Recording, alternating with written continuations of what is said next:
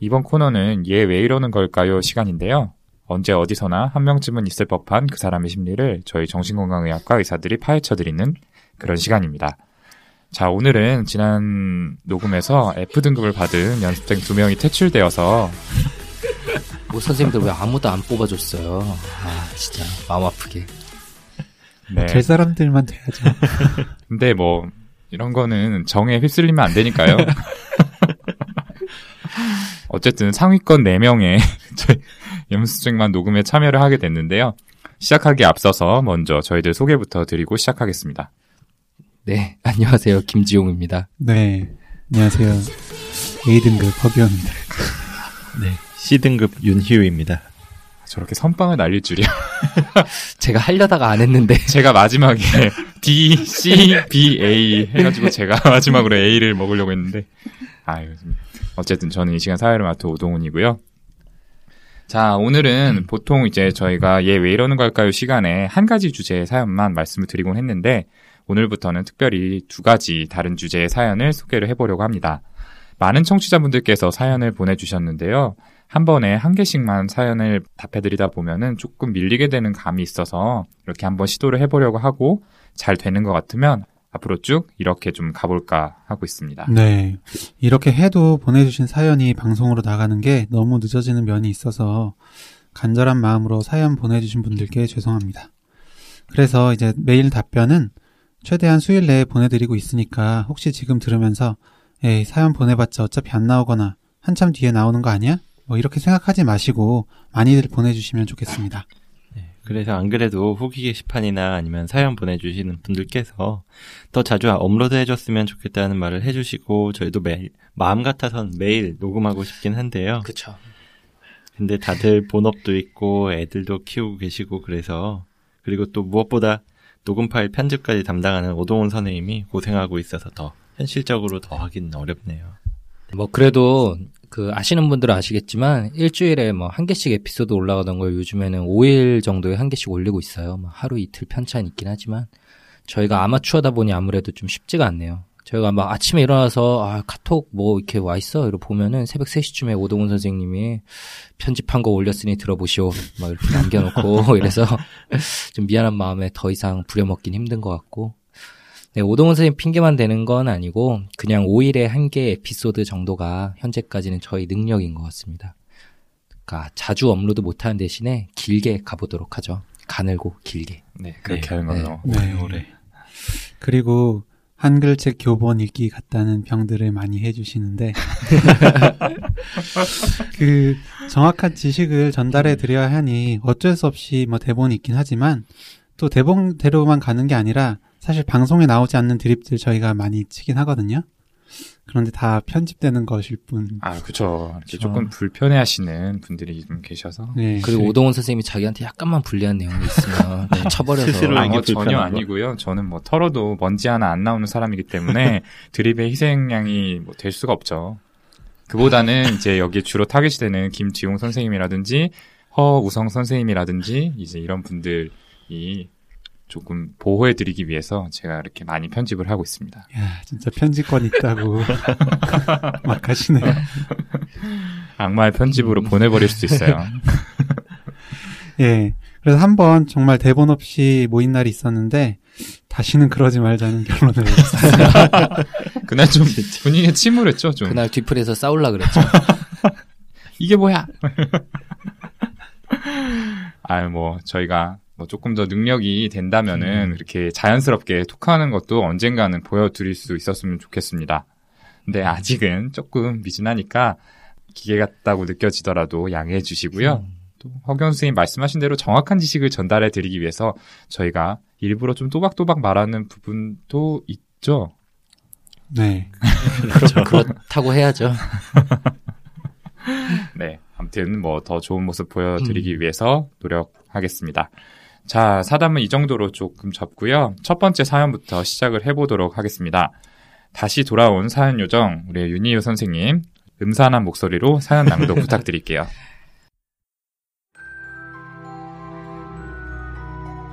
제 가까운 지인분 중에 어려움을 호소하신 분이 계신데 어떻게 이해해야 하고 실제적으로 도움이 되는 방법이 무엇이 있을지 궁금해서 사연을 보냅니다. 지인분은 30대 후반이고 A양이라고 지칭하겠습니다. A양은 뛰어난 학업 성취도로 가족 및 주변 사람들로부터 기대를 한 몸에 받으면서 성장했습니다.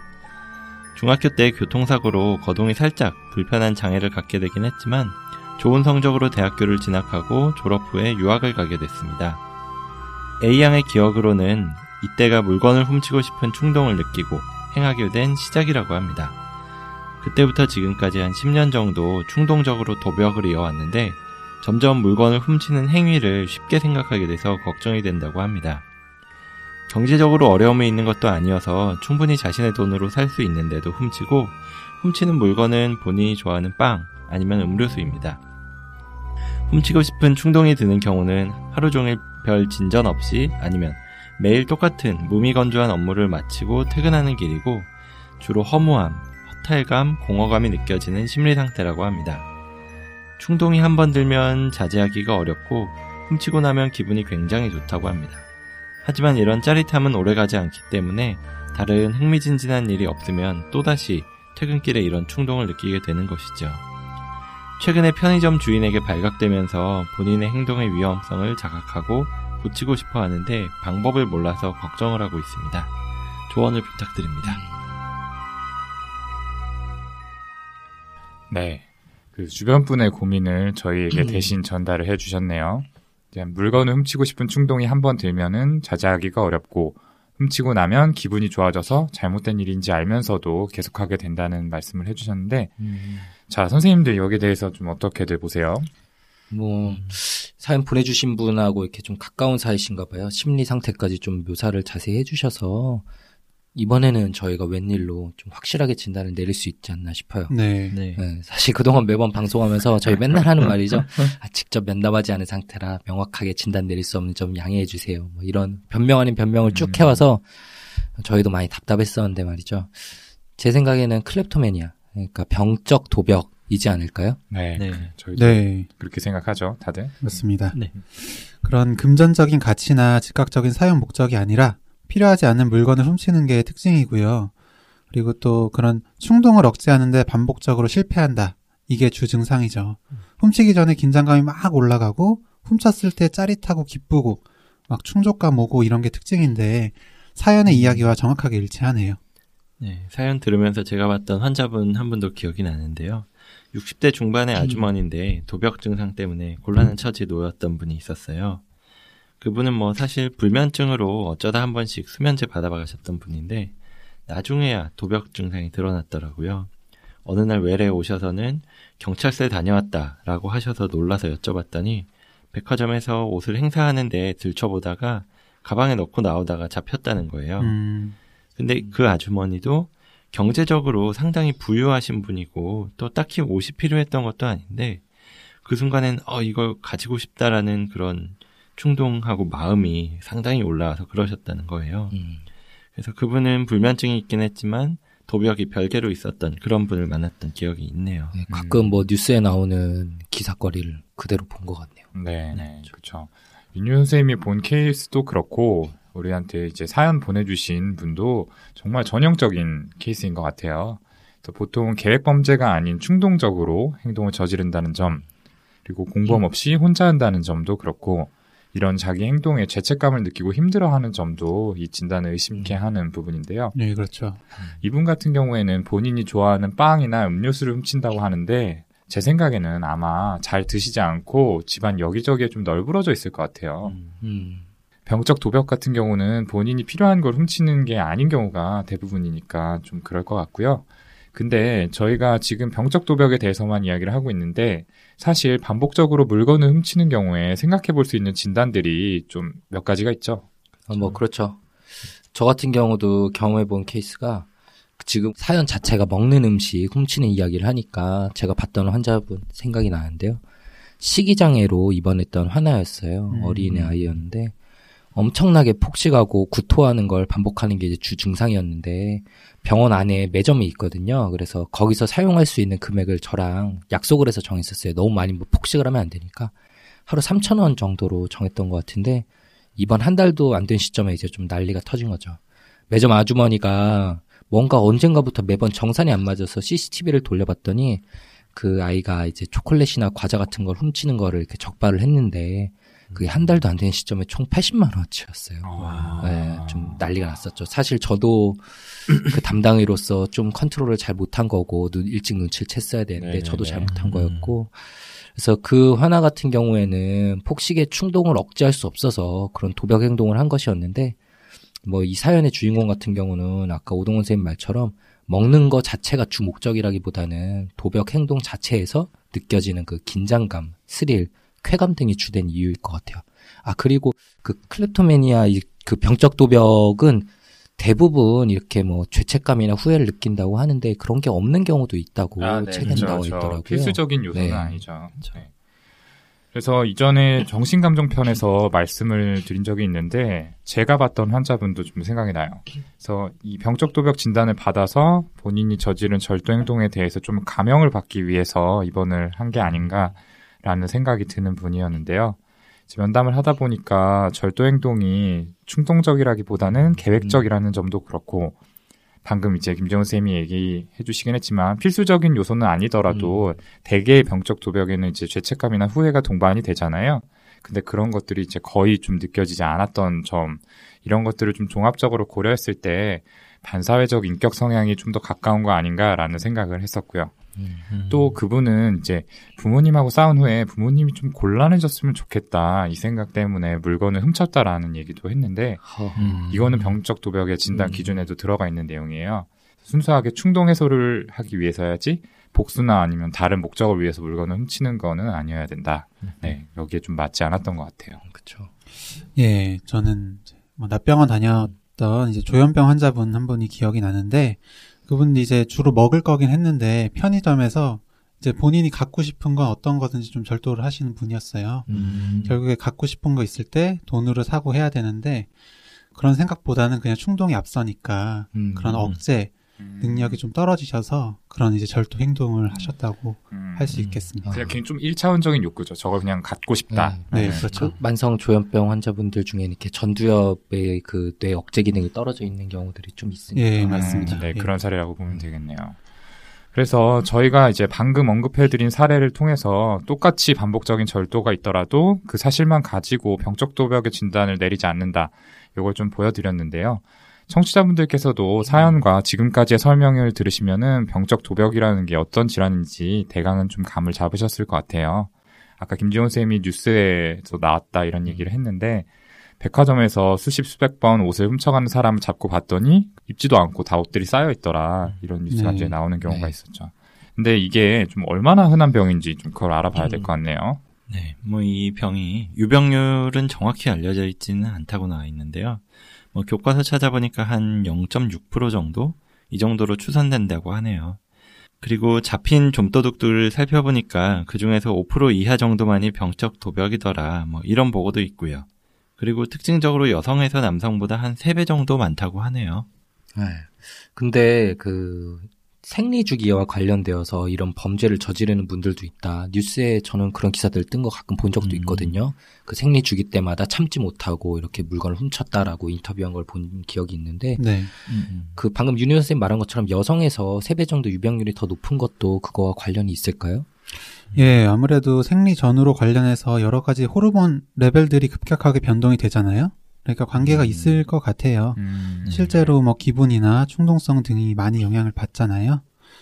일단 병적 도벽이 발생하고 나면 충동성을 조절하기가 힘든 건데 생리 전후로 그런 충동성을 조절하기 더 힘들어질 수 있으니까 영향을 미칠 것 같습니다. 아, 네. 일리 있는 말씀인 것 같네요. 근데 이 병적 도벽이라는 게 그러면은 도대체 왜 생기는 거냐? 아마 청취자분들이나 사연자분도 조금 궁금해 하실 것 같은데요. 여기에 대한 답은 우리의 정신분석 전문가 대가 윤희호 선생님께서 당연히 질문을 받으실 줄 알고 공부를 해 오셨을 거라고 믿고 있습니다. 사실 이거는 아주 흔한 질환은 아니라 뭐 이것까지 다 다이나믹을 외우고 있지는 않을 것 같고 음. 좀 알아오셨죠? 그쵸, 네. 일부러 좀 책을 찾아보고 왔습니다. 예, 등급 떨어지기 싫어서 좀 준비하시는 것 같아요. 네, 시등급 간당간당한데요. 아무튼 일단 뭐 정신분석적 측면에서 볼 때 이 병적 도벽은 큰 스트레스 특히나 그 중에서도 이별이나 헤어짐 같은 다른 중요한 대상과의 관계가 종결이 났을 때 나타나는 경향이 있다고 하더라고요. 음. 그런 이별을 다시 채우기 위한 행동이 바로 물건을 훔치는 행동이라는 거죠. 이 사연의 주인공분도 유학을 가게 되면서 충동을 느끼기 시작했다고 해서 그런 측면이 있는 건 아닐까 생각이 들기도 했어요. 음. 뭐 그거 말고도 여러 가지 가설들이 있는데요. 잃어버린 관계의 회복을 위한 행동이다라는 이야기도 있고 자신이 위협받는 상황, 불안에 대한 방어다라는 말도 있고 무의식적으로 처벌을 받기를 바라는 욕구가 있어서 나타난다라는 썰도 있고요. 음. 그 외에도 뭐 자존감 회복하기 위한 방법이다 또는 그 자체로 흥분이 되니까 또는 성적인 행동의 대체제로 쓰는 경우도 있다. 음. 뭐 이런 말들이 있는데 뭐가 제일 좀 그럴듯해 보이나요? 썰이 되게 많네요. 근데 뭐 저는 이제 그냥 그 자체로 흥분되니까 그게 가장 그럴 듯한데 음. 사연 글에 보면은 이제 무미건조한 업무를 마치고 퇴근하는 길 그리고 다른 흥미진진한 일이 없으면 충동이 올라온다라는 말들이 있었잖아요. 네, 그렇죠. 네. 그 처음에 발병한 심리적 원인이 뭐였든 간에 그거는 뭐 지금 모르겠지만 어쨌든 지금은 그 행동 자체가 주는 심리적 자금 그 짜릿함에 이분이 중독돼 버린 건 아닌가 이런 음. 생각이 들어요, 전. 네. 이제 분석적 원인에 대해서 윤유 선생님이 이야기를 해주셨고 또 거기에 덧붙여서 생물학적인 원인을 조금 살펴볼게요. 아직 사실 명확하게 밝혀진 거는 아닌데요. 이 도벽 환자에서 세로토닌이라는 신경 전달 물질의 이상이 관찰되고 특히 판단력 부분을 담당하는 전두엽 부위에서 이런 특징이 좀 두드러진다라는 연구 결과가 나와 있습니다. 그리고 또 김재원 선생님이 중독된 거 아니냐라는 이런 이야기를 했는데 도파민이나 오피오이드 시스템 같은 중독 환자에서 나타나는 신경 전달 물질의 경로 문제 역시 좀 관련이 돼 있을 거다라는 연구 결과가 있었습니다. 조금 쉽게 예를 들어보면은 우리 알코올 의존 환자 같은 경우에는 술을 원하는 갈망이 심해지면서 술을 마시기에 앞서서 기대감이 점점 커지고 마시는 순간에 확 그 갈망이 해소가 되면서 순간 이렇게 만족감이 훅 올라가는 경험을 하게 되거든요. 네. 음. 또 약물에 의존하는 등장인물이 어렵게 약을 구한 다음에 화장실 같은 곳에서 급하게 주사를 하면서 눈을 감고 아 하면서 이렇게 긴장이 풀려버리는 확 쓰러져 버리죠. 네, 음. 그런 모습을 네. 다 한 번쯤은 보셨을 것 같아요. 그래서 병적 도벽이 있으신 분은 이렇게 술이나 약물 같은 물질이 아니라 그 훔치는 행동 자체에 중독이 된 거다라고 우리가 이야기해 볼 수가 있겠죠. 그래서 물건이 훔치기 직전에 극도로 긴장이 올라갔다가 훔친 직후에는 그 긴장이 해소되면서 만족감을 느끼게 되는 그런 거죠. 음. 네. 중독 볼 수 있을 것 같고 저는 이 사연 주인공이 왜 이러실까에 대해서 좀 생각을 해봤는데 그냥 완전 썰이니까 그 들으시는 청취자분들께서도 아 이렇게도 생각해 볼 수 있겠구나 정도로 봐주시면 어떨까 음. 합니다. 음, 그 이분이 이제 좋은 성적으로 대학을 가고 유학을 가게 된 시점에 절도를 시작했잖아요. 그 가족 및 주변 사람들한테 기대를 많이 받았다고 하셨는데 집에서 아마 주인공에 대해 거는 기대가 커서 항상 긴장하고 스트레스를 받았을 것 같아요. 그래서 긴장하고 이제 시험을 잘 봐서 해소하고 요런 패턴이 반복됐던 거죠. 결국 부담감을 이기고 좋은 성적으로 대학에 합격했을 때 엄청나게 긴장이 해소되는 경험과 쾌감을 느꼈을 거고 부모님과 떨어져서 지내는 유학 생활은 아마 그 쾌감을 극대화시켰을 것 같습니다. 음. 그 절도를 어떻게 시작하셨는지는 모르지만 한번 성공하면서 이런 학업으로 다시 얻기 힘든 쾌감과 긴장 해소를 느꼈고 이후 절도를 반복하게 되셨을 것 같아요. 그리고 또 뭐 빵과 음료수를 훔친다고 하셨는데 이게 본인은 좋아하지만 집에서 부모님은 허락하지 않았던 그런 물건이지 않았을까요? 뭐 이건 물론 썰이니까 어, 근데 일리 있는 음, 썰이네요. 저 편의점에서 파는 이렇게 봉지에 들은 빵 안 사주는 부모님들 많이 있어요. 그 싸구려 빵 먹냐 이러면서 음. 네. 네, 아마 이제 무미건조한 직장 생활을 하다 보면은 예전처럼 뭐 학업으로 음. 인한 그 성공에서 얻는 보상, 쾌감 이런 것들을 좀 얻기가 어려울 테니까 그거를 좀 대체하는 행동으로 음. 그런 절도 행동을 할 수도 있다 이런 생각도 드네요. 네. 네, 그러면 이제 사연자분과 그리고 사연의 주인공 분께서 특히 궁금해 하실 내용들을 좀 말씀을 드려야 될 텐데요. 앞으로 예후가 어떤지 그리고 이 절도 행동, 도벽에 대해서는 치료는 어떤 게 있는지 이거를 좀 설명을 드릴게요. 먼저 예후를 말씀을 드리면 대개 20세경에 시작이 돼서 호전 악화가 반복되다가 만성화되는 경향이 있다라고 알려져 있습니다. 음. 저절로 낫는 경우들이 있지만 사실은 이게 흔치 않다 보니까 잘 연구가 되지 않아서 얼마나 낫는지는 알려져 있지 않고요. 치료를 받으면 예후는 좋은 편이라고는 하는데 이 역시도 조금 rare한 질병이다 보니까 대규모로 확립된 치료가 있다기보다는 그냥 케이스 리포트 식으로만 연구가 진행이 돼서 어떤 하나의 정립된 이론이 있는 건 아닙니다. 네. 저는 이 환자분이 이제 스스로 좀 고치고 싶어 한다고 얘기를 했잖아요. 치료에 대한 동기가 있다면 정신분석 치료가 좀 성공적일 수 있다고 봐요. 네. 특히 이게 죄책감이나 수치심을 느끼는 환자들의 경우 이렇게 자신들의 행동을 변화시키고 싶은 동기가 더 강하기 때문에 정신치료로 도움을 받을 수 있다고 하고요. 그리고 행동치료도 도움이 될 수 있다고 하는데 체계적 탈감작화 그리고 그거 말고 특히 혐오요법이 환자의 동기가 없는 경우에도 효과가 음. 있다고 해요. 네. 혐오요법 좀, 좀 설명 좀 더 해주세요. 이름이 좀 그래서. 좀 궁금해하실 것 네, 같은데. 조금 이름이 궁금증 네. 유발하는 이름이죠. 아, 뭐, 이분 예로 한번 쉽게 예를 들어보면요. 예를 들어서 물건이 훔치고 싶은 욕구가 막 올라오는 게 느껴지면 그 순간 일부러 숨을 좀 스스로 괴로워질 정도로 오랫동안 억지로 참아보는 거예요. 그러니까 막 많이 힘들 정도로. 음, 1분 이렇게. 그거를 반복적으로 계속 하게 되면은 이 도벽 욕구하고 이렇게 숨 참으면서 힘들었던 부정적인 신체 경험이 같이 세트로 합쳐져 버리게 되거든요 머릿속에서. 음, 그래서 그 다음부터 이제 그런 도벽에 대한 생각이 들려고 하면은 힘들었던 기억도 같이 떠오르니까 몸에서 스스로 생각을 차단해 버리게 되는 거죠. 네. 이 충동 자체가 나에게 위험한 거다 이런 식으로 좀 다른 얘기긴 한데 아기들 질환 중에 이렇게 흙 집어 먹는 애들이 있어요. 네. 예, 그래가지고 그 흙을 너무 많이 먹는 애들은 여기도 혐오요법을 좀 쓰긴 한다는데 흙을 집어 먹을 때 이렇게 혀에다가 레몬즙 같은 걸 이렇게 탁 짜주는 거예요. 그럼 애들이 어 이거 시큼하고 맛이 안 좋으니까 아 이러고 그 다음부터는 음. 이제 흙을 안 먹게 된다 이런 방식도 음. 있더라고요. 음. 이런 혐오요법 같은 걸 포함하는 행동치료도 도움이 될 수 있다는 말이고요. 그리고 항우울제가 일부 환자들에게서 좀 효과를 보였다. 그 외에 뭐 여러 가지 약들, 충동을 조절하는 약들이나 날트렉손 같은 중독에 쓸 수 있는 약. 그리고 심지어는 전기 충격 치료죠. 음. 네. 그 ECT 등으로도 성공적인 치료를 했다는 케이스 리포트들이 있거든요. 물론 뭐 이렇게 심한 치료를 바로 할 건 아니지만 여러 가지 치료법들이 가능하고 성공적인 효과를 본 적이 있었다는 거를 예, 이분께 좀 알려드리고 싶네요. 네. 근데 사실 이제 병적 도벽에 자주 동반되는 다른 질환들이 있어요. 다른 충동 조절 장애나 아니면 음주 문제 같은 물질 장애, 기분 장애 이런 것들이 좀 동반이 되는데 사실 이런 질환들이 도벽 행동에도 영향을 줄 수 있기 때문에 약물 치료가 도벽 행동 자체를 줄이는지 아니면 동반된 다른 증상을 호전시켜서 간접적으로 효과를 얻는 건지는 조금은 불분명한 부분이 있죠.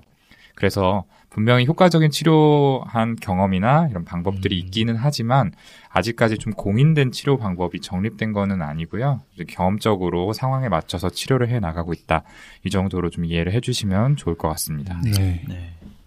네, 이렇게 뭐 워낙에 케이스가 많지 않고 치료법이 딱 정립되어 있지 않다라는 이야기들을 드려서 약간은 답답하게 느끼실 수도 있는데 제일 중요한 거는 어쨌든 본인의 상태가 정확히 병적 도벽이 맞는지 아니면 다른 질환이 약간 동반된 게 아닌지도 확인을 해봐야 되기도 하고 또 치료를 시작한 다음에는 좀 꾸준하게 치료를 받아야지 도움을 받을 수 있는 질병이라는 말들이 계속 나오거든요.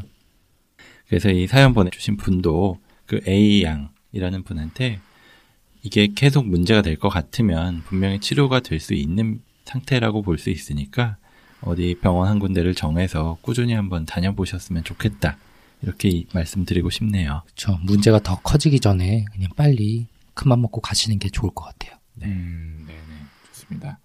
저희가 이제 병적 도벽을 주제로 이제 이야기를 나눠봤고요. 뭐 짤막했지만 저희가 드린 조언들이나 정보들이 또 사연자분께 도움이 됐으면 좋겠네요. 그럼 이쯤에서 첫 번째 사연에 대한 이야기는 마무리를 짓고 두 번째 사연에서 바로 다시 찾아뵙도록 하겠습니다.